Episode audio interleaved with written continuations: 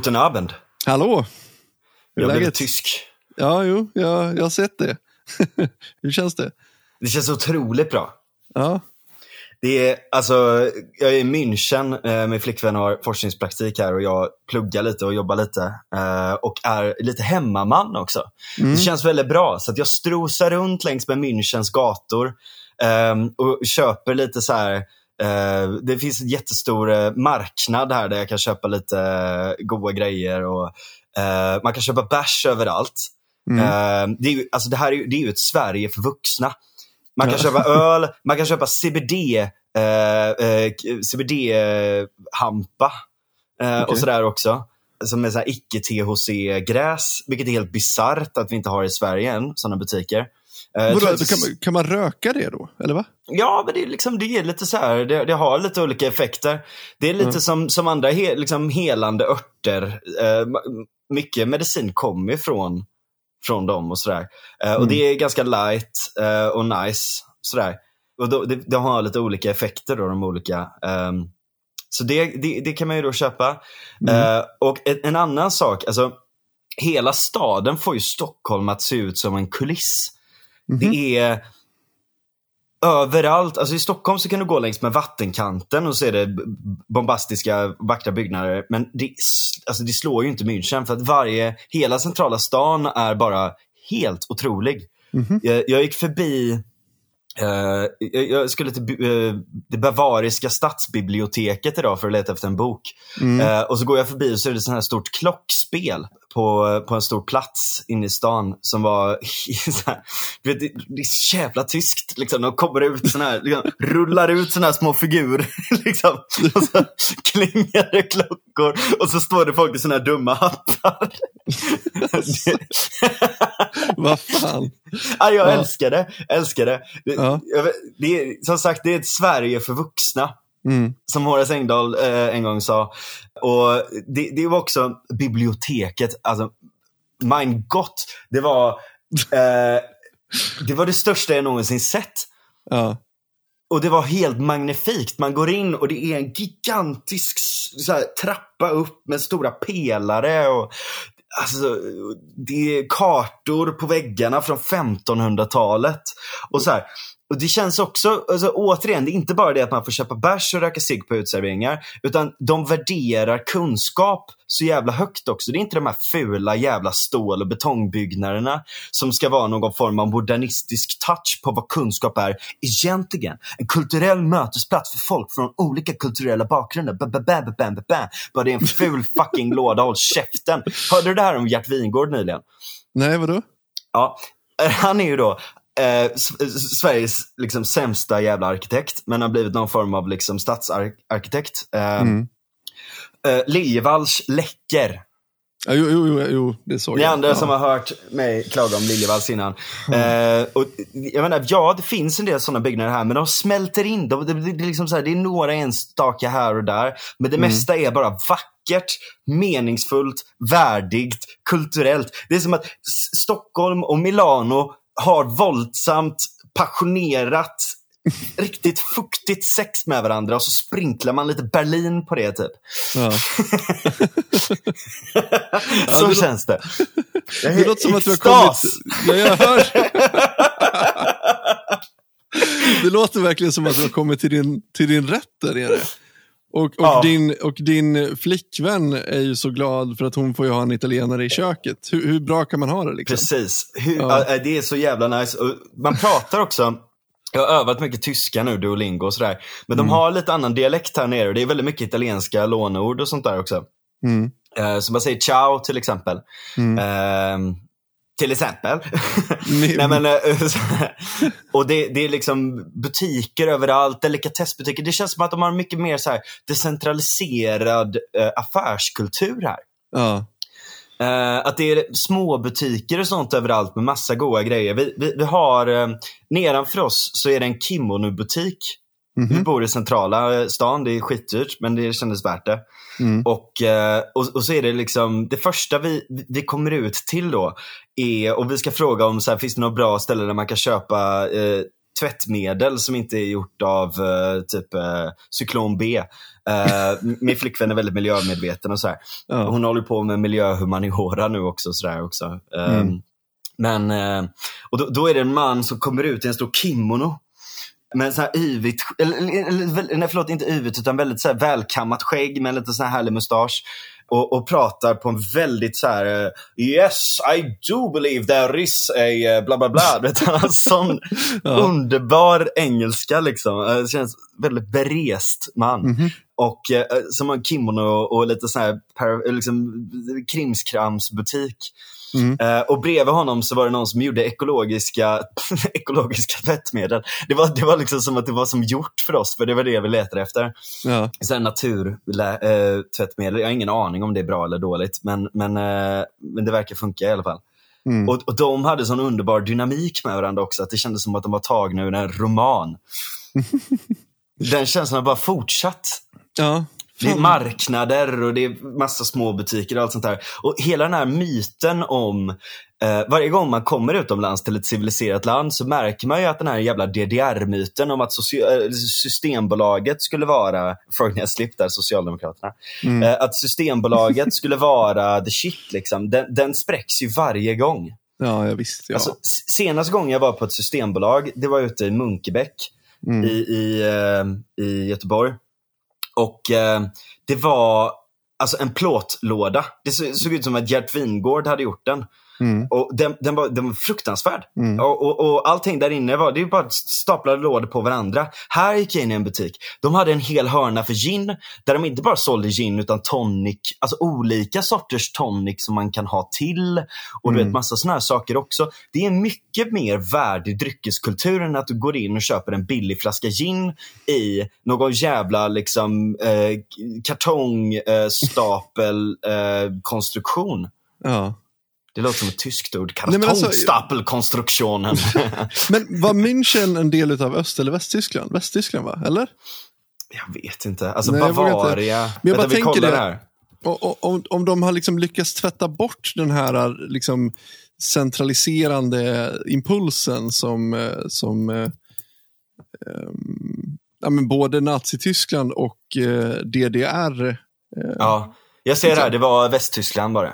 Okej. Ja, men det förklarar väl kanske en del. Ja, ja, ja verkligen. Alltså det, det är ju verkligen eh, så. Det, Mm. eh, det, det, det, finns inte, eller det, det har ju alltid varit en, en ganska så merchant-kultur. Det är väldigt Mm. starkt katolskt arv, så det är väldigt vackra kyrkor, mässor, allting är stängt på söndagar förutom restauranger och, och sådär. Men, men det är ju nice. Eh, ändå. Alltså det, är, det är helt underbart. Och Bavaria är ju, jag tror att det är den största förbundsstaten och den rikaste, Mm. tror jag också dessutom. Eh, ja, äh, det, det, det, det är nice. Det var någon på Twitter som skrev att det sög, men jag, jag håller verkligen inte med. Nej. Han, han kan dra åt helvete. Det, ja, det låter verkligen som att du har kommit, eh, att du har hittat hem på något vis. Du, du beskriver ju väldigt så här, viktiga delar i ditt liv eh, som bara uppfylls av München, eh, som inte finns hemma här i Sverige. Och, och, och du, ja, men jag, jag kan förstå att du är i den extasen du är. Ja, nej men verkligen. Och, och det här, alltså att man å ena sidan uppvärderar alltså det dygdiga i moral, bildning och alla de här sakerna. Men också tillåter det här lilla sprinklandet av eh, Berlin, dekadens och allt sånt där. Men det är Mm. en tillräckligt stark grund i samhället för att man också ska få sväva ut lite och, och Mm. nöja sig och, och gotta sig. Precis, exakt. Sen kanske de inte har det roligaste nattlivet. Sådär. Jag har inte riktigt eh, testat det än. Nej. Men det känns, man, man, man känner inte riktigt samma sug. Alltså jag känner inte att jag, jag, jag behöver inte lika mycket när jag är här. typ. Mm. I, I Sverige är det mer av en respit från den tråkiga, var, mundana vardagen. Sådär. Men, men här känns det som att det alltid är lite levande och nice. Ja, exakt. Ja, men det är lite protestantiskt det där att man ska, man ska ha tråkigt och jobba Och sen på helgen, då får man unna sig. Då får man liksom eh, belöning för mödan. Mm. Medan i katolska länder känns det som att de, de har det lite halvgött hela tiden. Liksom. Och, Ja, fast här jobbar de ju, det här är inte riktigt som, som Sydeuropa, utan de jobbar nej. ju stenhårt. De har ju väldigt långa arbetsdagar här också. Ja, ja, visst. Det är ju en jävla skillnad. på Det går väl någon sorts gräns rakt genom hela Italien. Där liksom no- Norditalien är mer, ehm, protestantiskt är väl fel, men, men liksom mer arbetsamma, vad ska säga. Och Syditalien är mer, eh, har det gött och, och chilla i solen och vi får se om det händer idag eller imorgon. Liksom. Mm. Eh, lite, lite hårdraget. Liksom. Det är lite mer manana om man säger så. Ja, det Eh, är... precis. Exakt. Ja, jag har ju också varit, eh, eller jag har ju inte flyttat någonstans, jag bor ju kvar i Göteborg. Ehm, Men jag har ju varit ute och rest lite grann i alla fall. Mm. I Hur denna, vågar du? hur vågar jag? En hemska person. Jag var faktiskt ner till Polen. Och det var ball. Jag har aldrig varit i Polen förut. Och jag visste inte vad jag hade att vänta mig. Men väldigt mycket som du beskriver eh, känner jag igen även därifrån. Alltså väldigt mycket fula hus.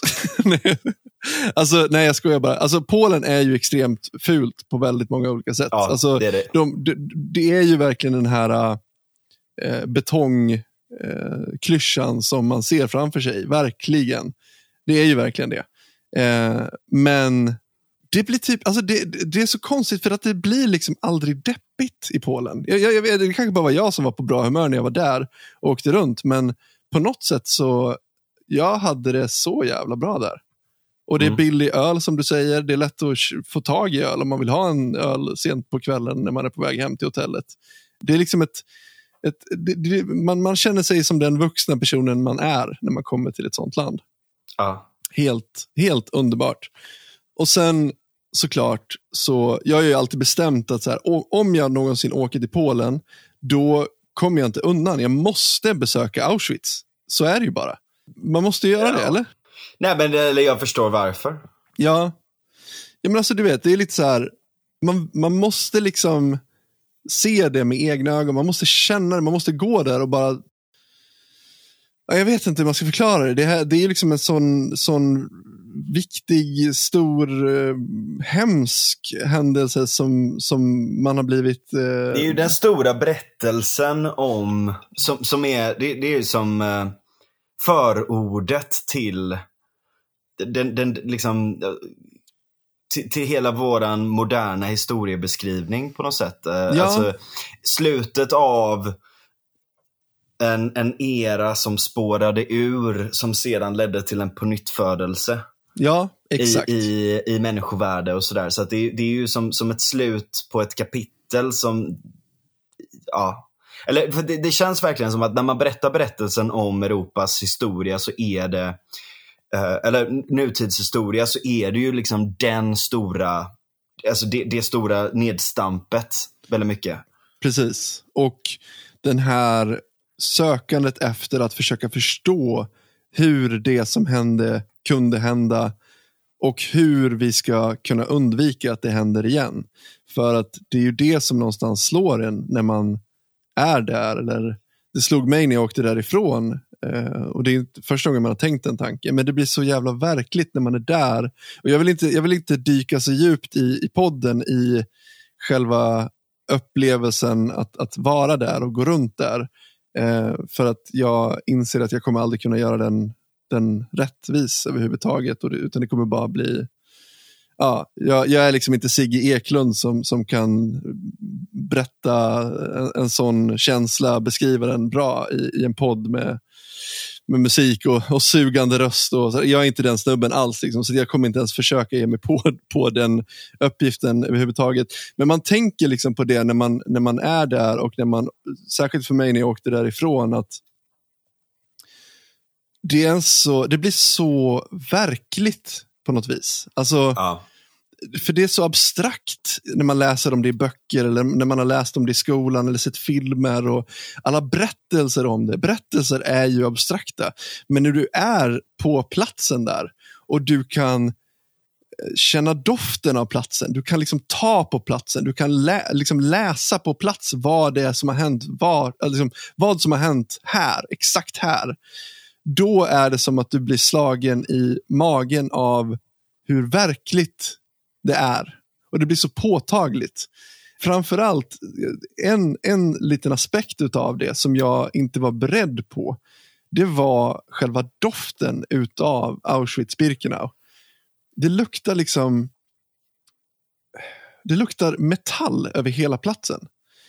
Så att känslan när man går runt där inne är som att man befinner, befinner sig i en stor maskin avsedd för att, för att utrota människor. Eh, och just eftersom det, det, är en lukt som, som liksom blandas in i den här känslan så blir det så enormt känslomässigt påtagligt. Mm. Eh, Då kan man nog säga att det, den lukten är nog bättre än hur det luktade där också. Vanligtvis ja, kanske, usch. eller då menar jag. Ja, precis. Och det, ja, jag, jag, rekommenderar alla att åka dit. Eh, inte för att det var en särskilt eh, rolig upplevelse på det sättet. Men det var en enormt berikande upplevelse och en upplevelse som jag kommer bära med mig väldigt länge. Eh, nu, nu, märkte jag att jag gav mig in på att försöka beskriva den här platsen ändå, trots att jag hade lovat mig själv att inte göra det i podden. Men det jag skulle komma till i alla fall, det var att liksom, den här insikten när jag åkte därifrån, eh, det är ju det här klassiska, hur, hur kunde ett samhälle fullt av människor för inte så länge sedan, hur, hur kunde det bli så här? Liksom? Hur kunde vanliga människor förvandla ett helt land till en dödsmaskin avsett att döda en viss grupp människor? Och, och, och den läskigaste tanken det är ju just den känslan. Alltså hade, hade, hade, liksom, hade det inte hänt då, utan det hade hänt i Sverige idag, vem hade jag varit i den situationen? Hade jag kunnat bli nazist? Hur kunde man övertyga människor om den här förintelsen? Mm. Och det, det, är så det är en så läskig känsla. Och jag, jag, jag, tänker på det ibland när folk säger det. att jag, jag, jag tror inte att man skulle kunna göra det igen. Och jag tänker att jag, jag skulle inte vara så förvånad om man skulle lyckas göra det igen. För att, alltså, som jag förstår det, så, så det man gjorde väldigt mycket med propagandamaskinen var ju verkligen att försöka eh, förvandla känslomässiga delar hos, hos folk att Eh, ja, men till exempel, eh, för det första så, så lyckades man utnyttja en tid av enorm ekonomisk osäkerhet. Alltså Tyskland hade ju precis förlorat första världskriget eh, och inflationen var ju enorm. det, det, mm. Man gick väl med skottkärror för, för att köpa mat. Liksom. Mm. Skottkärror med pengar. Med pengar. Och, um, och då blev det liksom så här, jag vet inte jag ska prata om det här. Det är, fan, det är, det är sjukt liksom. Nej men det är ju en total uppgivenhet över en situation och att jag menar människor som inte har mycket att förlora, människor som är uppgivna, människor som känner sig trampade på mm. är ju väldigt receptabla för att manipuleras. Exakt, och då, då, då, liksom, då blev det så tacksamt att få en förklaring, tror jag, för många. Alltså, man ville ju liksom peka ut den här bilden av juden som den som så här, utnyttjar, arbetar och stjäl det värde som de skapar medan de själva lever gott utan något, något behov av så här, fysisk ansträngning och, och så. Och det, är liksom, det, är ju ett, det är ett så manipulativt sätt att försöka eh, appellera till folks känsla för rättvisa och vad som är moraliskt och liksom peka ut att det är någon annans fel här som beter sig omoraliskt mot dig och det är det som är problemet. Eh, men också den här känslan av att man försökte också beskriva judar som någon sorts ohyra, någon sorts ohygienisk, smutsig, liksom, eh, alltså på något sätt Alltså man har ju sett det mycket så propaganda, affischer och så vidare, att man försökte liksom koppla ihop juden med någon sorts råtta för att på något sätt eh, appellera till den känslan hos folk som är fundamental, att, att råttor är någonting som sprider sjukdomar, som är, en, som är ett hot mot, mot liv och hälsa. Liksom. Mm. Appellera till människors disgust. Liksom. Ja, exakt. Man, försöker, man mm. försökte skapa ett obehag inför tanken på judar. Det är egentligen att hacka människors känslor. På något ja, sätt. exakt. Det var, det var precis det här. Alltså, man, manipulerade käns man manipulerade människor rent känslomässigt. Och sen skapade man, liksom, eftersom det hade blivit en, en, en moralisk, eh, ett moraliskt narrativ, alltså att det handlar om att det är juden som är problemet, det är juden som är den omoraliska, det är juden som, som gör det här och det här och det här. Eh, så kunde man lätt också skapa ett, ett, ett socialt tryck för att försöka hindra människor att ha med judar att göra. Alltså att handla med dem eller vad det nu än är. Att, att inte ens kunna förknippa sig med dem för att de såg som liksom ohygieniska hälsohot och i grund och botten liksom, att ha med dem att göra var som att svika folket, som att vara en landsförrädare. Mm. Och, och, och, och, kan du lyckas göra, bygga ett sånt narrativ där det behöver inte vara så att så att liksom majoriteten av befolkningen köper det här narrativet. Det, det räcker med att det är en liten grupp som, som köper det här narrativet, men som lyckas liksom bygga upp ett så högt socialt pris för de människorna som kanske inte bryr sig så mycket. Eh, att, att, att det blir för högt pris socialt, eller vad det nu än är, för dem att betala så, så, vilket gör att de kanske inte har med judar att göra. Förstår du vad jag menar? Alltså, ja. Det blir lättare att bara, ah ja, det, det blir för jobbigt att hålla på med, med och, och, gå till den butiken och handla till den personen för att ja, det, det kostar mig för mycket. Liksom. Jag kan lika gärna, det, det, är billigare för mig att gå till, till butiken bredvid, liksom. eller mm. vad det nu än är. Liksom. Mm. Eh, och då är ju liksom frågan så här, om det här aldrig hade hänt när det hände och det här hade börjat hända i Sverige idag. En, en skrämmande känsla är ju liksom så här. Hade jag kunnat bli nazist idag? För det är ju det. Nu är vi lite grann så vaccinerade mot nazism på något sätt. Vi vet ju om, nu är ju narrativet sen dess att nazism är alltså det är ju nästan synonymt med ondska. Liksom. Vi vill inte mm. ha med det att göra. Vi, vi vet att det här är fel. Mm. Uh, men ponera att vi inte hade vetat det överhuvudtaget. Hade jag kunnat bli nazist? Alltså, den, den känslan är enormt obehaglig, att, att mm. ta den på allvar. För det är klart mm. att man kan tänka den lite så slentrianmässigt, men att, att, att åka ifrån Auschwitz med den känslan, hade jag kunnat göra det här? Det är enormt, det är en väldigt, väldigt jobbig grej. Eh, och eh, Jag blir lite emotionell när jag pratar om det. ja, men jag förstår det. Ja. Um... Det blir ju, alltså framförallt när man är, det är en sak när man bara har läst om någonting, um, men det sätter ju sig väldigt mycket djupare känslomässigt när man är där och lever sig in i, i det. Ja. Alltså när det kommer nära helt enkelt. Verkligen. Det är samma sak som, jag menar ta, ta många olika politiska frågor. Eh, så det är ju samma sak. Jag menar om, det är lätt att prata om eh, sjukvårdssystem, försäkringssystem, migrationssystem eller det ena och det andra om man inte har sett så att säga saker och ting up front. Eh, mm. Om man inte har sett framförallt kanske också de värsta sidorna av någonting. Um, och, och va, antingen varit i det som, som en agent själv eller, eller sett det uh, förstahandsvy, att det har hänt någon annan eller att man har hört berättelser från någon som i efterhand, som, men mm. att det ändå har varit nära. Alla de här sakerna sätter ju sig väldigt mycket djupare i oss för att då blir det inte bara um, alltså jag tror Stalin sa någon gång, one death is a tragedy, a million deaths is statistics. Ja, den här saken att vi är ju inte helt och hållet konstruerade för att verkligen förstå på djupet och se på djupet i alla händelser hela tiden som vi läser om. Utan efter ett tag så Mm. blir det avtrubbande. Mm. Ehm, Verkligen. eller, eller antingen så blir det avtrubbande eller så blir det eh, distant.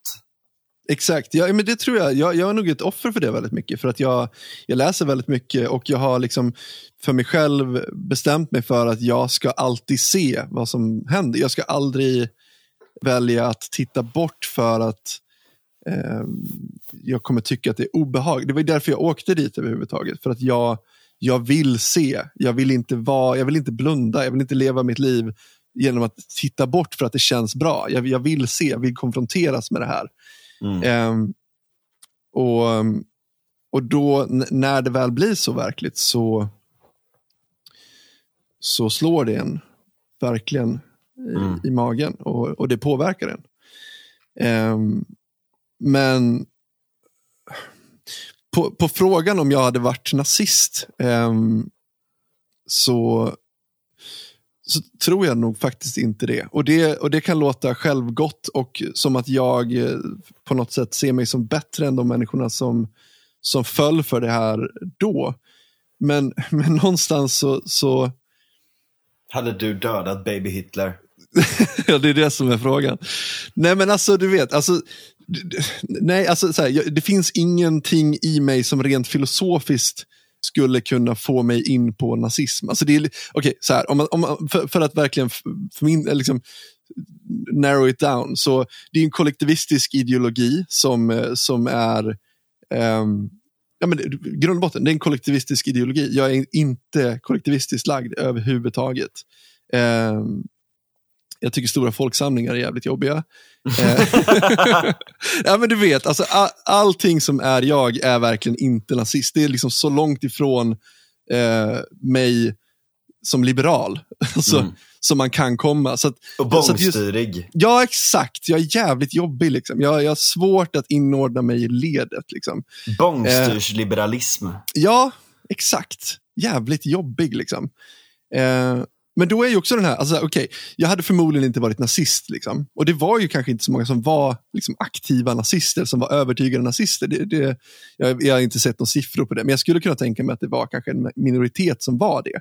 Majoriteten var kanske inte så aktiva i det här överhuvudtaget. Och då är ju frågan, liksom, hade jag kunnat vara en av dem som hade varit inaktiva, eh, men som an, ändå hade liksom kunnat acceptera den som en allmänt rådande ordning och bara eh, varit den som hade undvikit att betala det sociala priset eh, och, och liksom valt att leva mitt liv lite grann. Hade jag varit den personen som hade kunnat bli vallad åt det nazistiska hållet, att bara gå åt rätt håll för att det, det är liksom det lättaste för mig. Hade jag varit den personen, tror du? Nej.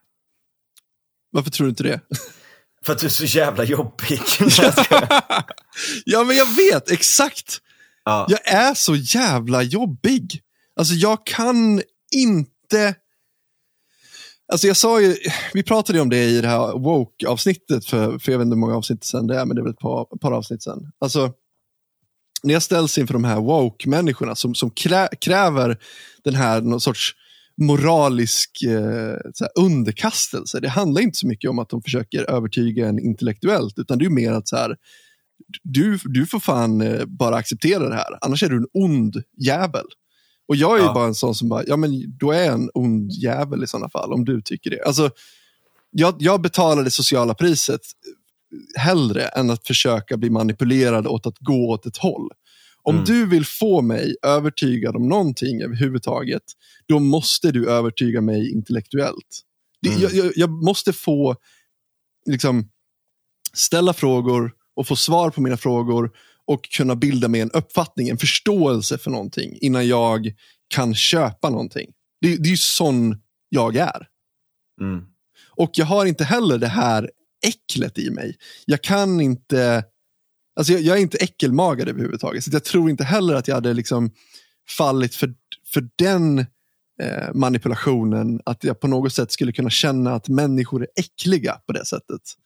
Eh, jag, jag, jag tror inte det i alla fall. Jag, jag har liksom inte det Jag tycker inte att människor är äckliga. Jag, jag har inget problem emot att, liksom, att, att stå nära människor, att ta i människor. Att, att, jag känner ingen, jag är inte rädd för att bli sjuk, om vi säger så. Jag, är inte, jag har inget sånt äckel i mig. Om, om du skulle göra, har du gjort den Moral Foundations-kompassen någon gång?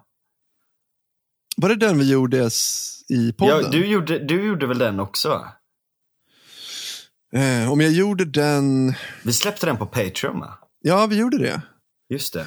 Men då gjorde vi den tillsammans. Ja, Just det, just det. Men om du skulle göra den själv skulle du hamna väldigt lågt på Disgust. ja, absolut. Det tror jag. Så jag skulle nog bli svår att, att, att valla åt rätt håll som ett får.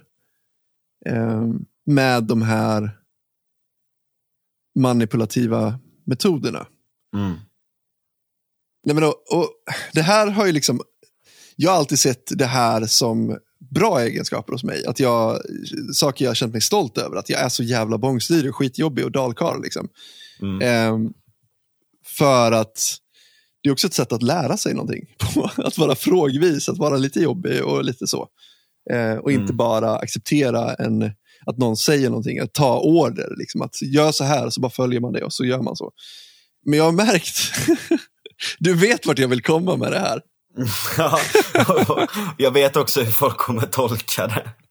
Vadå? Så här, hur kan du dra en sån parallell? Jag drar ingen parallell. Eller vad Nej, menar du? Bra. Nej, bra. bra.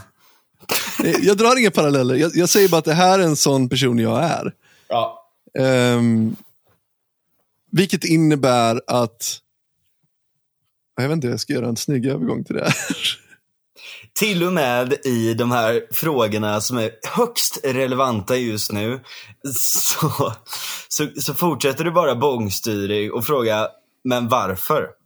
Exakt. Och, Och, denna frågan är då specifikt trumvirvel, ja, vad kan det vara?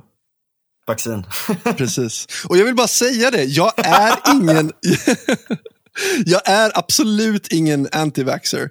Jag tycker att antivaxxers är ett enormt problem. Alltså, det här är ju människor som är selektivt kritiska och enormt okritiska å andra sidan. Och de är någon sorts... Ja, Jag, jag, jag- vet inte riktigt hur man kan bli, hur man kan kombinera att vara enormt kritisk och att vara enormt okritisk. Å, å ena sidan. Jag, jag förstår inte hur man lyckas med det. Eh, Det kallas bias. ja, jo, Mm. såklart. Um, nej men alltså, va- vaccin är ju bland de bästa uppfinningarna vi har någonsin uppfunnit. Alltså Mm. det, det är bland det bästa vi har gjort. Och det är väl mycket därför som, vi, som har gjort att vi har kunnat bli så jävla många fler på den här planeten de senaste hundra åren bara. Eh, väldigt stor anledning till just det. Så att jag har ingenting emot vaccin. Min enda grej var att inför den här, eh, inför att vaccinen skulle komma nu, så trodde jag i min enfald att, ja men vad bra, nu kommer vi ha vaccin för Eh, folk i riskgrupper, eh, alltså äldre människor, sjuka människor och de som känner att de vill ta det. Lite grann som ett influensavaccin som, vi, som man kan ta varje år om man vill. Eh, det behöver inte vara mer än så. Så att, det är ju skitbra. Då kan, då kan de som löper störst risk att, att bli jättesjuka och dö av den här sjukdomen, eller de som absolut inte vill ta någon risk överhuvudtaget, de är fria att ta det här vaccinet och sen kan vi gå vidare med våra liv allihop. Vi behöver inte hålla på med det här. Men sen kom det här att, okej, men alla ska vaccinera sig. Alla måste vaccinera sig. Alltså så här, som jag är. Okej, varför? varför ska alla vaccinera sig? Jag förstår inte. Eh, för att minska spridningen. Exakt. Det är det som är idén. Mm. Och Eller ja, också, också för att man, man, man löper en risk att eh, det ska gå åt helvete också. precis. Eh, om, om man väl får det. Så att jag menar, det finns ju, väldigt, det finns ju personer som, som är typ 20-30 som har hamnat i skiten av, eh, eh, av corona också. Ja, ja, att, eh, absolut. det, det är ju dels för en själv. Mm. Eh, men som jag förstår det så är det väl mest för att stoppa spridningen.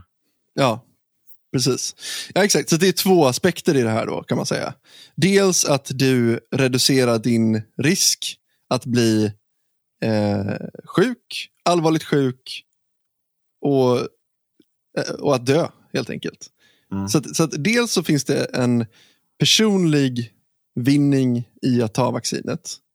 Och dels så stoppar det smittspridningen. Alltså att om du tar vaccinet, om jag tar vaccinet, om större delen av samhället tar vaccinet så kommer vi uppnå flockimmunitet. Alltså att viruset kan inte spridas även till de som inte kan ta vaccinet av whatever reason. Eh, de kommer också skyddas av att vi på gruppnivå har, alltså alla vet vad flockimmunitet är, jag behöver inte ens gå in på det väl. ja, precis. Så det är två aspekter av det här. Det rent... Genau. Genau. Mm, så säger man här i Tyskland. Jaha, okej. ja, men, okej. Det rent personliga då. Och det rent eh, kollektivistiska. Nej, men fel, fel ord. Det, det rent eh, solidariska, då, om jag säger så, att göra. Ja. Okej, så, att, så här. Och det man har sett då, det är ju verkligen att så här, för den personliga aspekten av det, det, det här vaccinet som, som eh, vi har eh, utvecklat nu, det reducerar risken för dig personligen att bli sjuk, att, att eh, bli rejält sjuk och att dö. Alltså avsevärt. Jättebra vaccin för den biten så att säga. Men det som har varit frågetecknet länge nu, det är ju om och i sådana fall i vilken utsträckning kanske framför allt vaccinen minskar smittspridningen.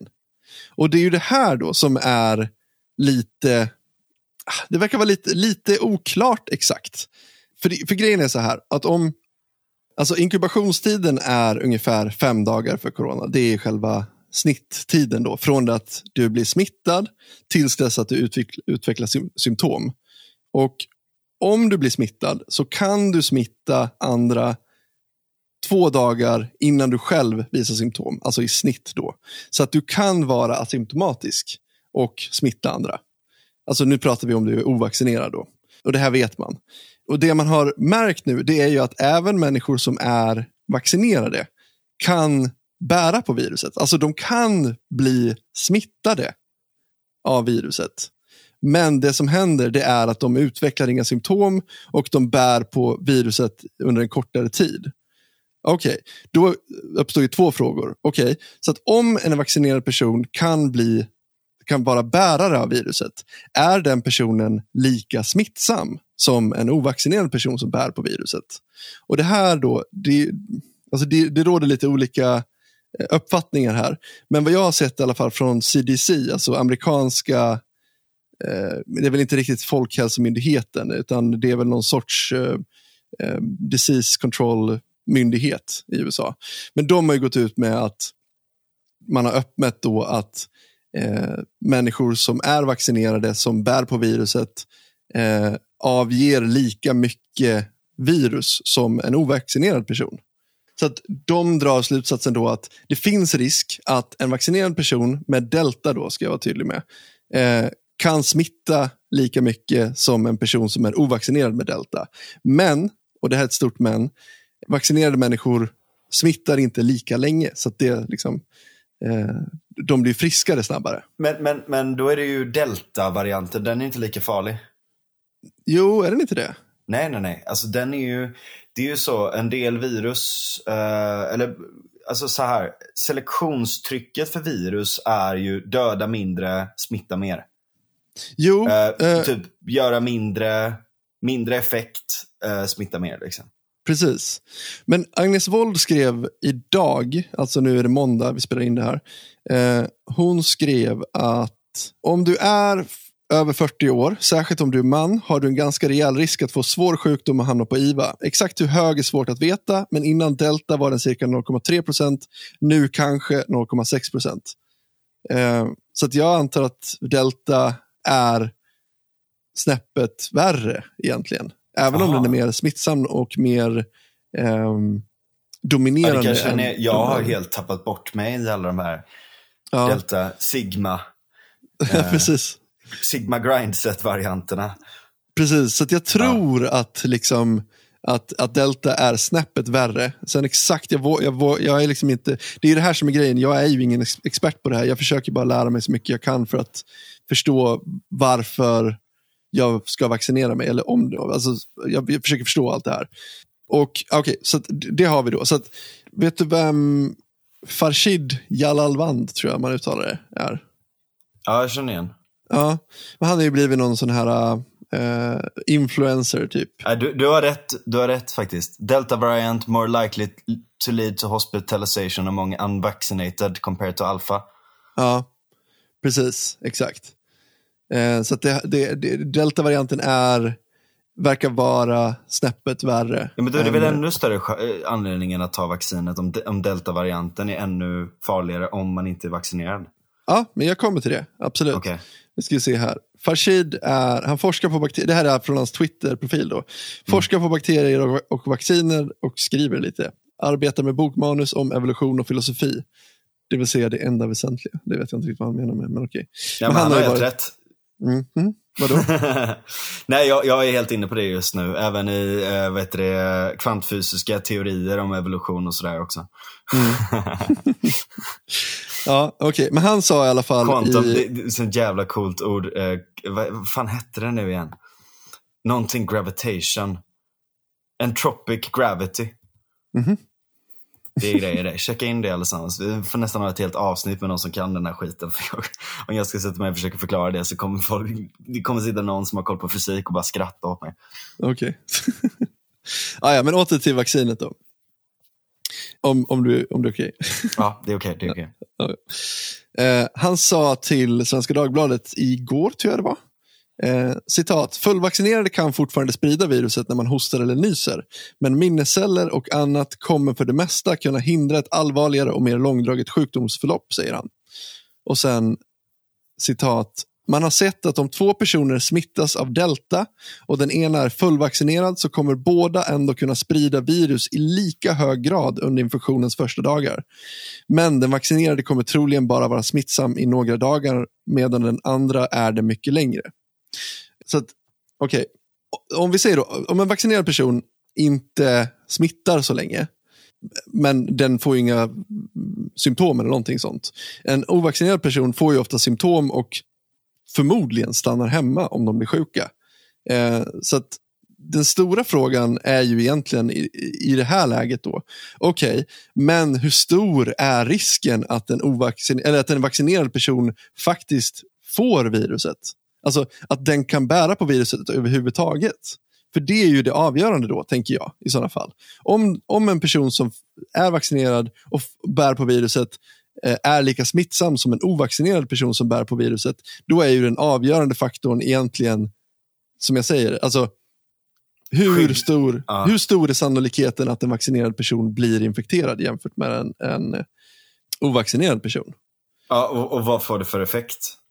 Vad är Precis. alternativkostnaderna? Vad, vad, är, vad är risken om du tar ett vaccin gentemot risken att bli eh, att, att hamna på sjukan? Mm. Ja, precis. Alltså, risken med vaccinet, det, det vet man väl ganska bra än så länge i alla fall. Vi vet väl inte riktigt på sikt eh, om det skulle kunna vara något farligt. Genetic men, men, mutation. Ja, precis. Nej, men vaccinen verkar ju vara väldigt eh, ofarliga helt enkelt. Alltså det verkar inte vara någon större eh, fara med dem alls egentligen. Men i alla fall, om vi ska återgå bara till det här sannolikheten för en vaccinerad person att, att kunna överhuvudtaget bli smittad för att kunna bära på viruset. Mm. Eh, han Farshid la upp i en tråd på Twitter igår. Ja, igår var det. Eh, apropå just det här då. Han hade tittat på eh, Folkhälsomyndighetens siffror över folk som har vaccinerat sig. Eller folk som har testat positivt. Eh, jag tror att det var från den första juli till den 15 augusti i sommar. Och tittat på hur många som har varit vaccinerade och hur många som har varit ovaccinerade. Mm. Och då har det visat sig då att 23 fall utav 100 000 har varit fullvaccinerade som har testat positivt. Eh, Medan 285 fall av 100 000 har varit icke fullvaccinerade. Så det är ungefär Alltså tio gånger, alltså det är mer än tio gånger färre som har testat positivt som har varit vaccinerade. Mm. Och då tänker man ju, ja men det är ju perfekt. Här ser vi ju liksom att, att eh, det minskar ju smittspridningen då, uppenbarligen. Om, om du är mindre än tio gånger eh, risken är ett mindre än tio, en tiondel. Men, men då är det också så här, kan det vara, alltså så här, hur säker ska man vara på, det, på de här siffrorna då? Alltså, för jag, menar, jag tänker så här, om, om du är fullvaccinerad, då, hur benägen är du att gå och testa dig för covid-19? Om du för det första är jätteosannolikt att du utvecklar symptom överhuvudtaget. Så det är oftast förmodligen om du har liksom blivit smittspår, om, om, du har varit i kontakt med någon som har blivit sjuk och berättat det för dig och sagt att ah, men du måste gå och testa dig för jag, jag, jag har utvecklat corona nu. Liksom. Och vi sågs igår. Um, hur, sannolikhet, eller hur sannolik är du att gå och testa dig om du är fullvaccinerad jämfört med om du är ovaccinerad? Det är förmodligen så att om du är fullvaccinerad så har du mindre incitament att gå, att gå och testa dig överhuvudtaget. Ja. För att folk tänker att nej men det här ger ett... Nu är det lugnt liksom. Ja men precis, ett hundraprocentigt skydd. Liksom. Det, det studsar bara av med de här virusen och så vidare. Mm. Um, så jag ställde faktiskt den frågan um, direkt till honom i, i den här tråden. Jag skrev så här, bevisar detta verkligen att vaccinen ger ett bra skydd mot att överhuvudtaget bli smittad? Eller snarare att de ger ett bra skydd mot att utveckla symptom? Jag menar, jag antar att du generellt är mer benägen att testa dig först när du utvecklar symptom. Och jag fick inget svar av honom överhuvudtaget. Eh, men däremot kom Magnus Wold in och sa att självklart skyddar vaccin, vaccin mot smitta. Oh. Ja, ja men det, det, det, det utgår jag ifrån att de gör. Men frågan är ju här nu liksom, hur ja, det är en är risken? Factor liksom? i, jag menar, det, det som man i det här läget ser då, man utgår ju från en siffra som potentiellt sett kan ha vad man kallar en confounding effekt. Mm. Alltså en, en, en confounder, en, en, confounder som är eh, som pajar resultatet. Det är egentligen det du, du menar. Att man kanske bör ifrågasätta de här siffrorna för att det kan ha confounding-effekten av att folk som redan är Precis. vaccinerade inte går att testa sig. Så därför kommer inte resultaten. Precis, exakt. Så, om, om, du hade sagt det så, kan det vara en potentiell confounder att de här personerna inte smittar? Då hade du pratat akademiska, då kanske du hade fått rätt svar. Ja, precis. Kanske. Ja, men det kanske har med det att göra. Att jag, att jag uttrycker mig konstigt. Alltså, ja. För att folk verkar reagera på det som att jag försöker hävda att det här på något vis skulle vara ett bevis på att man att, att, att vaccinationerna inte, in, ja, precis. Att, det stopp, att inte stoppar smittspridningen. Och det är inte alls det jag försöker säga. Liksom, utan det jag försöker säga är att det du pekar på nu, är det verkligen ett bevis på att det minskar smittspridningen så här mycket? Ja. Alltså, kan vi förlita oss på de här siffrorna eller finns det andra variabler som, som kan förklara de här siffrorna? Det, det, det är egentligen mm. det jag är ute efter. Ja, alltså du, jag skulle säga att du är, det, det är en hederlig argumentation från din sida i det. Jag tycker det. Eller, eller i alla fall en hederlig fråga. Det är inte en argumentation, det är ju faktiskt en fråga. Nej, precis. Um, och, och där är ett väldigt stort problem när det möts med slentrianmässiga svar. Som om du hade argumenterat för att vaccin är dåligt. Det är ju inte det du ja, säger. Exakt. Utan det, det, det, är ju en, en, en seriös fråga. Sådär. Det, det, är ett jävla problem eh, faktiskt med, om man nu pratar om tredje uppgiften, om man nu pratar om om, om, alltså att, att eh, så att säga akademin, eh, framförallt den statligt finansierade akademin, eh, måste också kommunicera ut sina resultat för, på, ett, på ett sätt som folk kan förstå, som, som folk kan ta till sig. Det är ju det som mm. är det stora problemet här. att Man har ju gjort det lite hit och dit på olika sätt, men nu kommer det väldigt, väldigt svåra komplexa frågor där man inte har några konkreta svar, kanske nödvändigtvis direkt. Nej, precis. Och, och, och, och det är det men där är också ett problem med, det är problem med vetenskapen överlag. Att, jag menar, det, det är väldigt, väldigt mycket forskning som görs som inte stämmer eller som är motsägande åt olika håll. Allt sånt där. Det finns ju en inbyggd så att säga fussiness eller en, en, en inbyggd eh, mm. funktion i eh, vetenskap som en, en memetisk konstruktion, en memetisk infrastruktur och funktion. Mm. Att den kommer att leda fram till olika resultat som står emot varandra och så har man en, en, en runt det där. Mm. Uh, och, och, det kan ju för vissa personer så kan, kan det ju tolkas som att på grund av att det här inte är fastlagt så betyder det att det inte är eh, sant överhuvudtaget. Eller på grund av att några har kommit fram till det här så är det här fastlagt.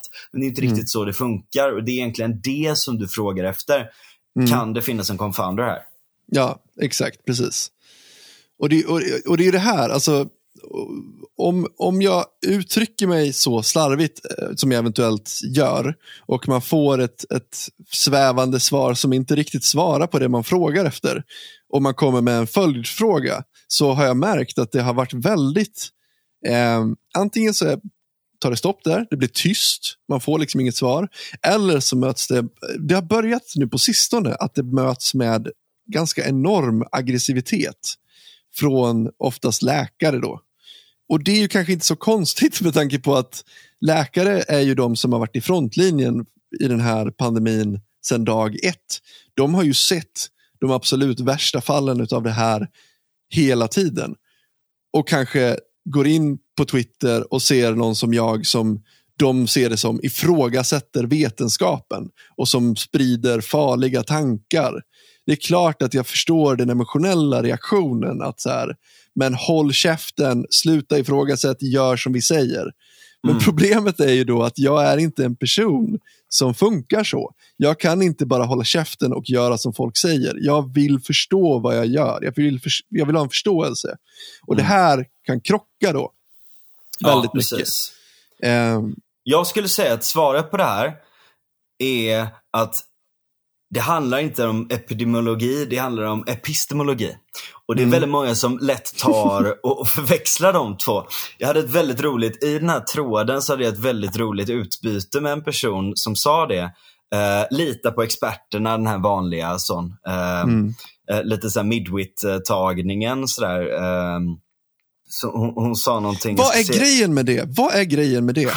Vadå lita på experterna? Ja, det är klart att jag litar på experterna. Jag försöker fråga experter just nu. Ja, precis. Därför, jag, jag ställer liksom. frågor och jag, och jag kollar med olika experter och de verkar, ibland så kommer de med lite olika liksom, eh, motsägande liksom, i, uttalanden. Och jag måste ja, försöka lotsa i det här. Liksom. Fråga, du, det är ju därför du frågar dem, för att du litar på dem. Annars ja, hade du inte frågat dem. exakt.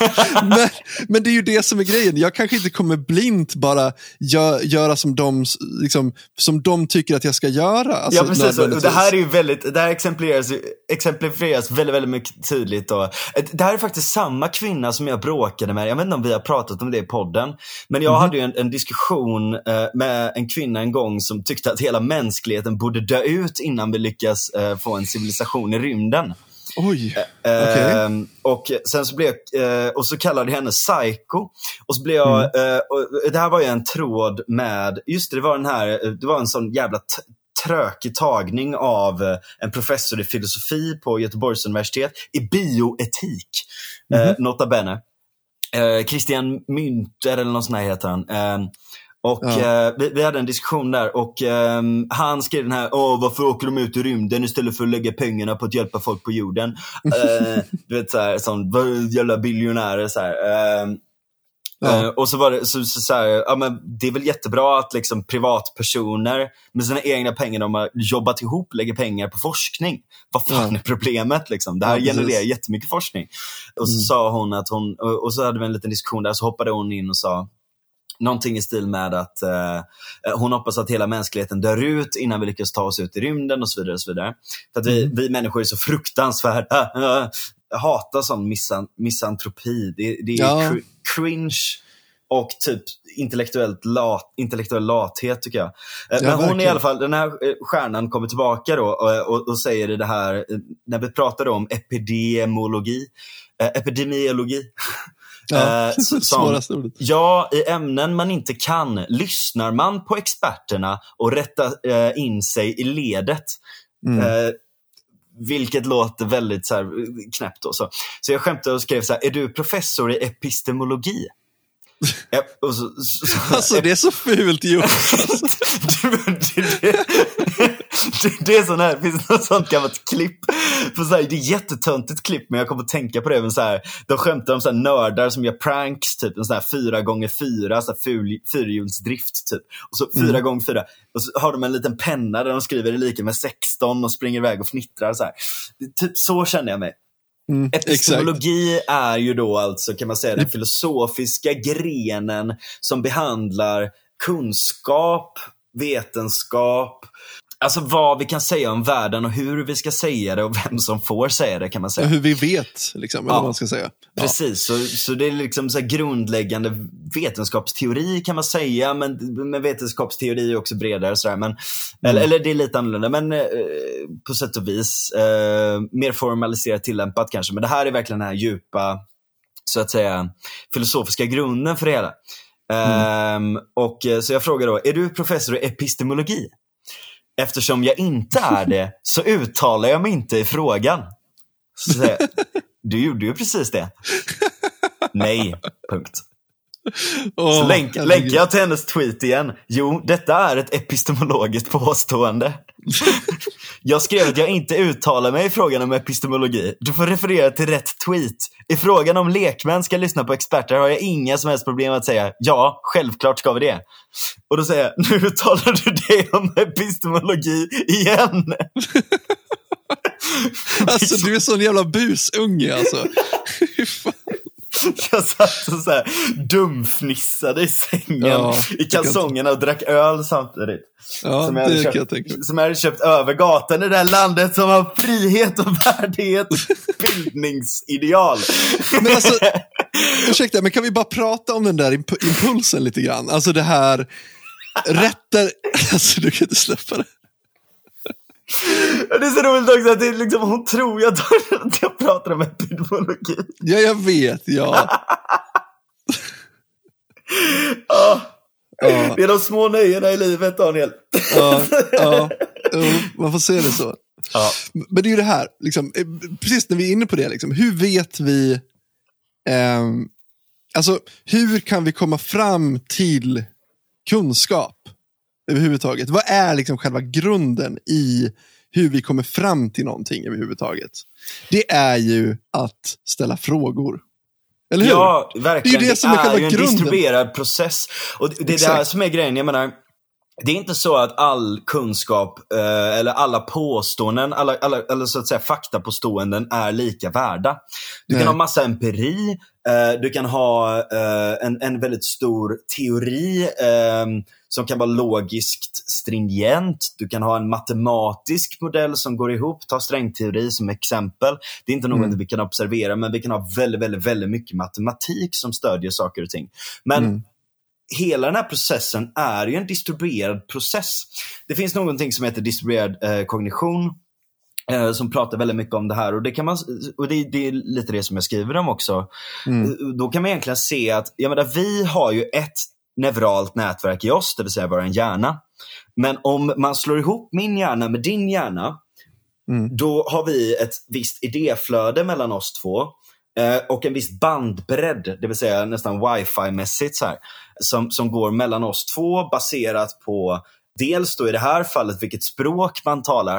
Eh, det vill säga att hon kanske inte kan de här distinktionerna. Det är därför det blir roligt för mig och det är därför hon inte fattar varför jag tycker det är så kul. Det handlar eh, om eh, vilket, ram, vilket memetiskt ramverk man har.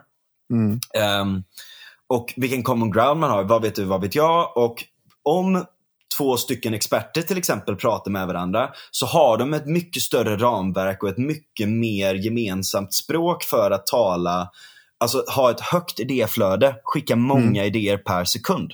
Mm. Om vi går till den absoluta grunden så kan vi börja på kvantfysisk nivå. Nej, jag skojar bara. Eh, nej, men, eh, nej, men man kan faktiskt börja där och säga att det finns emergenta processer som man pratar om. Eh, Mm. Där summan av små delar blir en större del tillsammans. Man kan ta Eh, strängar blir till kvarkar, kvarkar blir till atomer, atomer blir till molekyler. Eh, molekyler blir till ehm, eh, självreproducerande molekyler, kemi, du får eh, liksom organisk kemi, du får encelliga organismer. Och i de encelliga organismerna så finns det, det finns en sak som heter komparativa fördelar. Eh, och Det kan vara typ, jag är snabbare på att göra en yxa, jag, eh, men långsammare på att göra ett spjut och du är vice versa. Om jag gör eh, det ena som jag är snabb på, du gör det andra som du är snabb på, då har vi två komparativa fördelar mot varandra i det. Mm. Eh, och kan tjäna på att byta dem mot varandra. Och lite samma sak kan man då säga pågår i, på, på en, på en eh, cellulär nivå att du har olika delar av den här encelliga organismen som gör olika saker. De olika molekylära strukturerna gör olika saker i den. Mm. Sen kan man se protein, man kan se DNA, man kan se alla de här olika sakerna är ju liksom ytterligare funktioner i allt det här eh, som, som är ett resultat av informationsstrukturer och nätverksstrukturer. Mm. Eh, emergenta nätverksstrukturer. Och om vi liksom skalar upp det här hela vägen till människor då, så har ju vi den fantastiska möjligheten att ha det här inte bara till exempel som, eh, som små djur som har hivishness, eh, typ eh, myror eller bin eller flockar som kan kommunicera på ett visst sätt med varandra. Vi har ju möjligheten att också kunna samtala med varandra och utbyta idéer och mm. så att säga eh, integrera och konsolidera idéer i varandra. Så att om jag har en jävla massa idéer och jag dör, så kan jag mm. berätta dem för dig så att de inte försvinner ur det memetiska nätverket, alltså idénätverket som är konstruerat.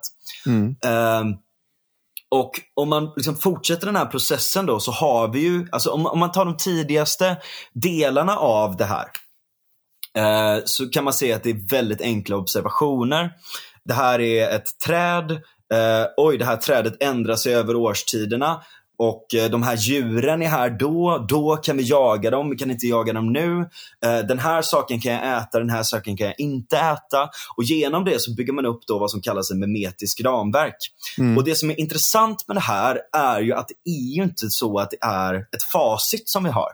Utan mm. det är idéer och idéer enligt då den här memetiska modellen, eh, eller metaforen om man så vill, använder sig av evolutionära principer även där. Det vill säga att en idé ja. kan ha eh, eh, ett selektionstryck, den kan, ha, den kan muteras, den kan knulla med varandra och skapa nya idéer och den har en fitness, mm. en anpassningsbarhet. Exakt. Mm. Och så vidare. Och där kan man säga att en, en idés attraktivitet, eh, eh fit, eh, fitness för den är ju att den ska finnas på sätt och vis i så många människor som möjligt. Eller att det är en bra idé och då måste den ha ett högt förklaringsvärde. Den måste stämma väl överens med verkligheten. Precis. Eh, den måste vara lätt att förstå. Den måste vara mm. rolig. Den måste vara meningsfull. Den måste vara eh, moraliskt rätt så att det appellerar till våra känslor. Det finns massa olika parametrar som går in i det här och det är ju mm. en emergent eh, konstruktion där vi egentligen bara är som eh, ett ramverk för den, en infrastruktur med våra sociala nätverk. Mm. Och på grund av att vi kan koppla ihop våra olika nätverk av människor, dels våran eh, familj, våran stam, olika stammar som pratar eller handlar med varandra så kan vi få en distribuerad process där vi kopplar ihop fler hjärnor och får mer eh, eh, kalkylerings eller processeringsförmåga. Mm. Det är det här som är själva grunden i vad yttrandefrihet är och varför det inte mm. bara är en, en, en moralisk sak att prata om, utan det är också en, en, eh, någonting som hjälper oss att utvecklas som, som art. Ja. Överhuvudtaget. Men, men där kan man också prata om memetiska virus, på sätt och vis också som genetiska virus. Det finns flera som, som använder den terminologin runt också. Att jag menar, det kan vara en spridd uppfattning om någonting som är fel, för att det är en mm. attraktiv teori. Eh, typ eh, jorden är centrat av universum. Mm. eller uh, Gert Wingård bygger vackra byggnader. Uh, eller, eller, eller sådana saker. Jag tar varje chans jag får. Ja, jag vet. Jag märker det. Nej, men, och, och, och, och de sprider ju sig. Där är den grejen också att jag menar det som är den bästa funktionen med människan är ju också liksom potentiellt den farligaste funktionen med människan. Just att vi har en benägenhet att, att ta till oss idéer och de kan färdas väldigt, väldigt fort. Det är ju det vi har sett nu när vi har kopplat ihop oss så extremt mycket mm. som vi har gjort eh, utan att ha riktigt en kultur för det, utan att vara riktigt beredda på det. Mm. Så har vi fått eh, liksom desinformationskrisen, meningskrisen Exakt. och eh, kulturkrig. Alla de här olika sakerna. Och det är ju ett resultat av att väldigt, väldigt många möts i ett totalt noise ett noise liksom. För att för ja. stora nätverk kan bli noisy. Mm. Uh, det, det, är ett väldigt Men... stort problem. Även i artificiell intelligens så ser man att man delar upp olika subprocesser för att de kan störa ut varandra. Mm. och sen integrera dem längre upp. Så och, och, det, det är ju liksom, eh, och jag menar även typ, varför är inte företaget med flest anställda det som har, eh, tjänar mest pengar eller det som eh, där, där folk tjänar mest pengar eller det som gör mest saker. Alltså, det, det, finns inte en självklarhet i att större är bättre, utan det handlar om konfigurationen av de enskilda noderna och vilka idéer som flödar i nätverket. Mm. Ja, och, och, och san, också... sanningshalten, sanningshalten eh, och eh, eh, så att säga, användbarheten och så vidare. Och så vidare alla de här olika parametrarna för den enskilda memen också.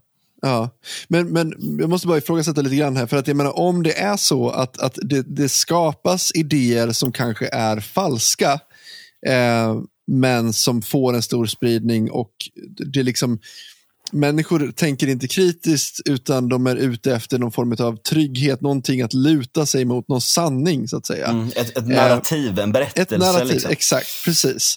Eh, är liksom, jag tänker så här, risken med det för andra människor som kanske ser att det här är bullshit, mm. är att de kanske drar sig till att vilja dra ner på det här nätverket. Och liksom mer mm. centralisera. Mm. Inhibera liksom. Ja, men precis. Eh, men det är ju egentligen en ganska farlig reaktion. För att du reagerar ju på, på ett sätt på, på samma sätt som det som du anser vara problemet. problemet eller lösningen på det problemet skulle ju i sådana fall vara mer, mer alltså ett större nätverk, mer kritiskt tänkande för att komma till bukt med det här problemet av en, av en, en idé som får alldeles för, för, för stort uh, inflytande trots att den är en farlig idé. Typ en konspirationsteori till exempel. Mm. Ja, men typ anti-vaxxers, när vi ändå är inne på ämnet. Liksom. Um, ta anti-vaxxers till exempel. Eh, reaktionen då från många det är att de här är idioter så att vi måste lyssna på experterna och lydigt ställa oss i ledet och inte ifrågasätta, inte ställa några frågor, inte ha någon oro, inte känna någonting utan vi ska ställa oss i ledet och vara duktiga soldater som gör rätt för att det här är rätt. Eh, det är ju egentligen en, eh, en, en, en motreaktion som liknar det man reagerar emot. Förstår du vad jag menar? Ja. Eh, en, en sundare reaktion emot eh, det här grupptänket, det här felaktiga narrativet, det hade ju varit att ställa mer frågor, att ifrågasätta mer, att, att, att bredda perspektiven, att bredda nätverket överhuvudtaget. Mm. Det borde ju vara det som är den sunda reaktionen då i sådana fall. Verkligen. Och, och, ja, ja, ja, ja, ja och nej. Eller alltså, så här, det, det, är ju den stora frågan i, i um som vi har just nu. Inhibition eller övertygelse och incitament. Liksom. Mm. Uh, jag menar, uh, bör man inhibera grupper som går ut på gatan och knackar bögar? Ja. Var går gränsen mellan det och folk som inte väljer att vaccinera sig och är tre led bort, råkar döda någon? Mm. Mm. Uh, alltså, det, det, är jävligt svårt. Och hur övertygar man någon på bäst sätt? Är det att säga lyssna på, lyssna på oss eller, och, och håll käften, rätta det i mm. ledet? Mm. Mm. Eller är det mm. att komma med bra argument? Eh, och, och, där kommer man in lite så här, jag lyssnade på en intressant eh, eh, snack om det i eh, Economist, just eh, väldigt specifikt om, om, om den här frågan också. Och Um, och så tog han upp ett exempel där på hur akademin brister i den tredje uppgiften att kommunicera sin forskning och mm. så att säga integrera den i, det stora idé, uh, i, i, i, de stora sociala nätverken. Nu viftar jag med han, jag vet inte om ni hör det, men jag viftar väldigt mycket när jag pratar här nu. Ja, det, det, kan jag tänka mig. Jag ser mm. det framför mig. um, och Han pratade om, om ett intressant exempel på det här. och Det var under GMO-debatten som var mycket större förr. Uh, än nu. nu. Nu känns det som att det är bara så här, de som tog en väg gjorde det, de som inte gjorde det gjorde en annan. Och det kanske är skitbra. I don't know. Uh, men uh, jag skulle inte vilja vara det landet som inte tog vägen och använde GMO, mm. genmodifierade grödor. Och, bara snabbt, får jag bara sticka in där, att när du säger så, så tror jag att det är flera stycken som lyssnar på oss just nu som får en gut reaction att åh, vad fan är det han säger? Det här är ju hemskt, det här är ju farligt. Ja, det är det ju inte. Nej, eh, utan det, det, är en mer raffinerad, det är en mer raffinerad process än att knulla med växter. Så, så bara går du in liksom och ändrar deras eh, genetiska material istället. Mm. Eh, för då får du inte lika många oanade konsekvenser. Ehm, men eh, i England, eller i UK då, rättare sagt, eh, så skulle, när man hade det här så, så, så, var det en vetenskapsjournalist som försökte få tag på alla akademiker och ställa de här frågorna både kritiska frågor och eh, så att säga vad är det som är bra med det här och så vidare. Och så vidare också, pos mer positiva sådär. Mm. Och det bara, folk, folk sa bara, nej men jag orkar inte prata med dig. De kan läsa, all information finns ju där. De kan ju läsa, mm. det, det, finns ju, eh, vi har lagt upp det här på eh, ResearchGate eller vad fan de nu använder. Liksom. Så de kan ju bara läsa våra studier. Mm. Problemet är att de talar inte samma språk och, och, och, dessutom så är det ett ganska hög tröskel för att ens vilja göra det. Mm. Eh, och, och, att gå så långt. Liksom. Och, och, där har ju verkligen vetenskapsjournalistiken ett väldigt stort, en väldigt stor uppgift. Mm. Eh, och, och, och dessutom, jag menar bara så här, Typ det är en sån sak som jag har tänkt ganska mycket runt, eh, runt den här podden också. Att jag vill ta upp saker och ting på ett sätt som är lättillgängligare än så här, mm. ah, ja, visst, du kan, du kan liksom gå in på MITs YouTube-kanal och lyssna om eh, AI eller lyssna om alla de här sakerna. Du kan lyssna på ja, stora professorer om de här sakerna som kan mycket mer än jag. Liksom. Men mm. däremot så tycker jag att det är kul att prata om uh, de här sakerna. Jag tror att man kan lägga det på olika nivåer som blir roligare och mer lättillgängliga. Och där handlar mm. det om fitness, alltså memetisk fitness också. Hur, mm. Vilket språk man använder när man förklarar saker och ting. Sen är jag inte alltid bra på det heller. Mina vänner brukar klaga på mig att jag flyger iväg när jag pratar om saker och ting. Uh, även folk som lyssnar har gjort det. Uh, så det, man, man, är inte alltid expert på det. Men att bara få igång samtalen kan ju Väldigt meta att du flyger iväg i en förklaring om att du brukar flyga iväg. Ja, precis. ja. Um, men men, men det, det, ligger någonting i det här att hur kommunicerar vi? Hur har vi en öppen diskussion om det? Dels för att förankra och integrera, konsolidera. Mm. Uh, dels också för att uh, kunna ifrågasätta, kunna ha en distribuerad kognitiv process. Liksom. Och här finns en ganska intressant, eh, jag ska bara, mm. en ja, annan eh, viktig eh, teori runt det här och också kulturell kognition. Eh, och det är lite den att de personerna som man eh, känner att man har en anknytning till eller som man gillar eller som kommer till slutsatser eller som, som man själv har eller så vidare. Så eh, de personerna litar man på i högre grad. Uh, och där är också en sån, lita på experterna. Okej, okay, vilka experter ska vi lita på? För det finns väldigt många och alla säger inte samma sak. Mm. De här experterna, statsepidemiologen, uh, eller stat, uh, statsepistemologen kanske. Mm. och, och, och, och, och, det där blir skitsvårt. att, att, att så att säga att, att manövrera i det där och akademin har sina sätt att göra det men det är en hög tröskel för alla är inte akademiker, alla talar inte akademiska. Men det är ju det här, det är ju här media kommer in överhuvudtaget och det ja. som har varit rollen för det. Men någonting som, som jag kommer ihåg väldigt mycket från, särskilt förra året när det var de här presskonferenserna från Folkhälsomyndigheten. Eh, hur dåliga journalister är på att ställa de frågor folk vill höra. eller folk vill få besvara det. Det är, det är alltså, jättemycket folk som, som tyckte att vad är det för dåliga jävla frågor? Det är jättemycket intressant här som man skulle kunna som man skulle vilja ha svar på, men som vi får inte svar på det här och det leder till en enorm frustration eh, som är helt onödig. Och ja. här har vi liksom men hela Tegnell-kulten liksom. Ja men precis. Och, och har vi Twitter och det har blivit mer eh, demokratiserat att du faktiskt personligen kan ställa en fråga till en expert. Mycket lättare nu än någonsin. Då är det ju jävligt viktigt att den experten försöker förklara eller tar din fråga på allvar och inte drämmer folk i huvudet med en batong och säger åt dig att ställa dig i ledet och hålla käften. Alltså det är ju så en enormt dålig idé att bete sig på det viset. Ja men sen fattar jag att alla inte orkar hela tiden och, och där kanske man ska nej, ha nej, mer Absolut. vetenskapskommunikatörer snarare ja. än forskarna själva i vissa fall. För att forskarna Absolut. är bra på att forska. Där är komparativa fördelar återigen. Alla mm. forskare är inte bra kommunikatörer. De måste inte heller vara bra kommunikatörer. Men de men kan kommunicera väldigt... med, om, om, om de kan kommunicera med någon så förstår de och den personen i sin tur kan kommunicera det till någon annan så har mm. vi ju fungerande nätverkseffekter. Ja, men vi har ju de här äh, människorna som lite grann tagit på sig den här rollen att förklara för vanligt folk. Min namn är de... Emma Frans till exempel. Om jag gifter mig med henne så kommer jag heta Frans Frans. ja, just det, det är sant. Ja, men typ Agnes Wold till exempel. Hon är ja. ju en sån person som lite grann har axlat den rollen att förklara för vanligt folk hur man ska tänka eller hur man kan tänka kring det här, svara på folks frågor och så vidare. Och det är ju jätteviktigt att hon är en sån person som är noggrann med kommunikation om hon nu har liksom tagit på sig och fått det ansvaret.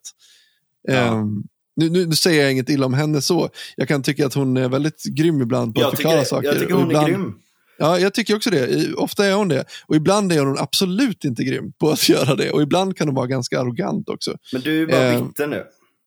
Nej, jag är inte bitter. Nej, alltså, hon, är, hon, är, hon är alltid trevlig, men jag, jag, ibland så är hon inte så bra på att förklara saker. Ja, men jag skulle nog tro att det kanske är liksom en, en, en, en eh, lite skämtsam underton som ibland kan tolkas som arrogant. Ja, kanske. Ja, jag vet inte. Jag tror att hon gör sitt bästa och jag menar, jag menar, jag kan också, jag menar, man vet ju själv med sig att Twitter bjuder in till att man ska vara trött i, i huvudet och, och, och liksom drämma till lite ibland sådär när man eh... mm.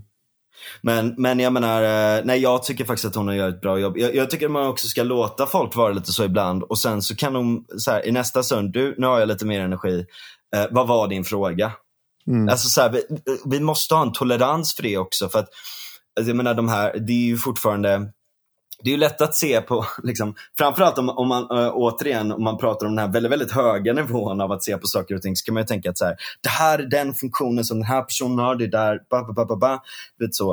Äh, men det är ju bara personer samtidigt och jag fattar att man blir trött. Äh, vi, det, det, var ju liksom en diskussion med en person som har varit med i podden och sådär också som spårade ur lite och det, det, var synd, men jag menar samtidigt, han har, ju haft, han har ju haft det jävligt tufft och jobbat på IVA och allt sånt där också. Jag förstår det.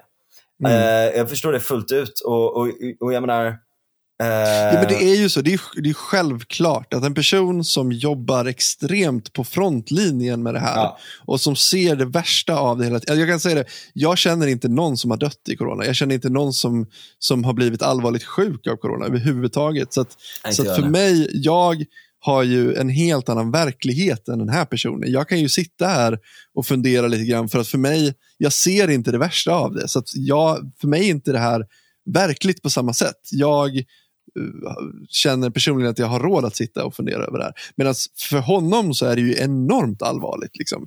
Jag kan ju dö vilken sekund som helst i hans värld. Alltså mm. inte liksom intellektuella värld, utan snarare känslomässiga värld. Ju, ja. du, du, kan ju jämföra det lite grann med de här poliserna som man ibland har haft diskussioner Precis. med på Twitter. Precis. Alltså, jag kan förstå dem för att de, även de står på den yttersta frontlinjen och ser alla baksidor med knark. Mm. De ser ju inte de positiva sakerna med droger. De ser Nej. inte liksom, Eh, den stora massan som kan bruka, utan de ser ju det allvarligaste missbruket och hur folk faller illa av det här.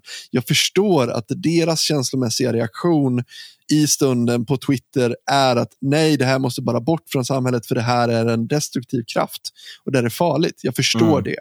Men man måste också ha lite is i magen som den polisen eller den läkaren och förstå att alla lever inte i exakt samma verklighet här. Vi måste ha en ödmjukhet inför att alla människor ser det här från olika perspektiv.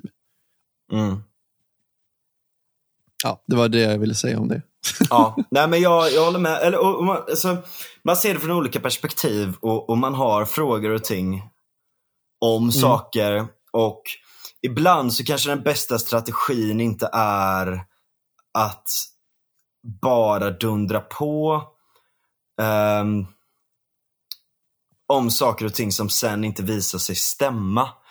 Alltså mm. om, om, det är så här, om vi bara övertygar alla att ta vaccinen nu och, um, och, och, och, så vidare. Eller om vi bara övertygar alla om att vi inte ska uh, eh, lockdown eller vi ska ha lockdown eller vi ska ha bababa, allt sånt där. Um, mm. så, så, så, kommer allting ordna sig och så kan vi ta konsekvenserna av att vi har hymlat med fakta sen. Alltså, Exakt. Jag, jag, jag, tror inte att det är en bra strategi för att det, det, det, går inte riktigt att göra det idag. Jag menar, Nej. det är ju Socialdemokraternas stora problem just nu. De kommer inte undan längre.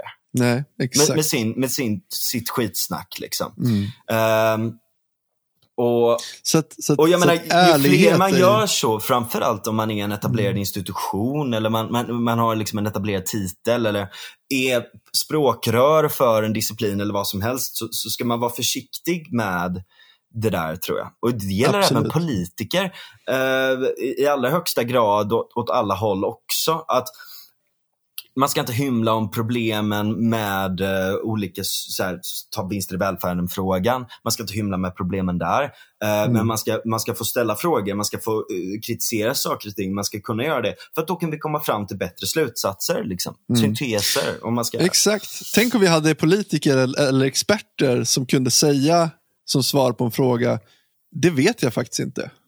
Mm. Alltså, varför, varför skulle inte det kunna vara okej okay att säga det? Verkligen. Alltså, och, och bara så här, och, och eller, eller, eller generellt, man, man skulle kunna säga att det vet vi inte i dagsläget. Vi tittar på det och vi vet inte än. Vi, Fast, vi, å andra sidan, det är det de har sagt hela tiden. Det är för tidigt att säga, vi är inte där än. Uh, det, det, har ju varit hela mantrat. Liksom. Men däremot skulle man säga så här. Jag vet inte, det finns lite olika sätt att se på det här. Det här är några sannolikheter åt det här hållet, men det här mm. är confounding effects till det. Det här är sannolikheter åt det här hållet, men det här är de eventuella problemen med att se det på det här sättet. Alltså mm. att, att man har en mer öppen dialog runt de här sakerna och inte är, alltså för ett, väldigt stort det, Lite det mer transparens väldigt, liksom. Ja, precis. Transparent i, tan tankeprocesserna mm. uh, runt saker och ting. För att jag menar, Men det är som att man har man, det är som att man har någon idé om att folk är idioter som man inte kan resonera med eller prata med. Utan man tror att man måste peka med hela handen och säga åt folk åt vilket håll de ska gå åt. Eller jag vet inte hur jag ska förstå det, men det verkar som att det finns en sån attityd. Och det gör mig så jävla trött för att det funkar inte på mig. Och jag tror Sen inte är det, ju många som är idioter många. också. Och, och, är så här, om någon tror du sagt, det? Tror nej, du det? Eller har nej, de blivit här... idioter för att man behandlar dem som idioter?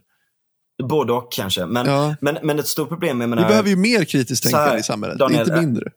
Ja, jag håller med. men, men alltså, det, det finns ju pseudoskepsism och allt sånt där också som är ett stort ja, problem. Ja, det men, finns sjuka Men ta det här absolut. exemplet. Om någon skulle säga en sån sak, så skulle man typ kunna klippa ut lite av det och säga Åh, titta nu sa du det här och du hade fel och du, man kan inte lita på det, man kan inte lita på någon, nu är Illuminati hela bunten. Eller du vet så mm. uh, det, det går ju att Alltså det, det, finns ett problem runt det där, det här skärmdumps...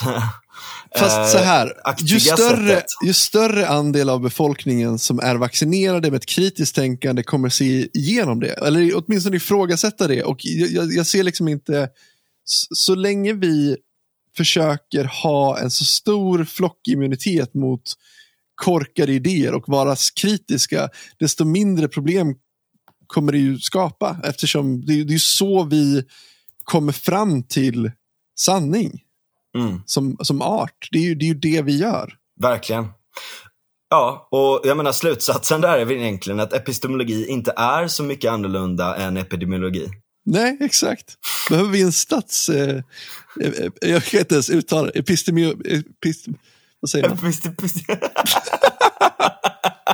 säg det du, säg det du. Statsepistemolog. Ja, behöver vi det? Jag tror det. Ja. Ska vi ge oss för den här veckan? Ja, vi ger oss. vi, eh, vi får hitta en statsepistemolog till nästa Ja, avsnitt. Nej, men eh, vi eh, håller fortfarande, jag håller på att kika på ehm, eh, jag håller på att kika på Afghanistan-expert, jag håller på att kika på någon som kan prata om Tyskland. För att de har ju ett jättestort och viktigt val. Merkel avgår. Ja, just det. Mm. Eh, och eh, det är en eh, eh, förlust för hela Tyskland. Att deras liksom, moderliga figur avgår. Eh, så det är ett väldigt stort val och det är väldigt, väldigt kul för det är massa affischer och sånt överallt. Det är väldigt, väldigt kul att kunna få veta lite. Så av rent egenintresse vill jag bjuda in någon och prata om tyska valet. Absolut. Eh, och så ska vi försöka kika på om vi kan hitta något mer om Afghanistan också. Eh, Men ska, vi, ska, ska, jag, ska jag ha med det här, den här delen i podden? Jag tänker att jag inte har det. Ja men det kan vi ha. Alltså, så, Okej. ni har så ni vet vad ni har att vänta. Ja, ja. Okej. Okej. Så här, lite coming up. Ja. ja, vi ger oss. Ja, vi det var bara oss. det jag skulle säga. Gött att Auf. Wiedersehen. Ciao. Auf Wiedersehen. Ciao.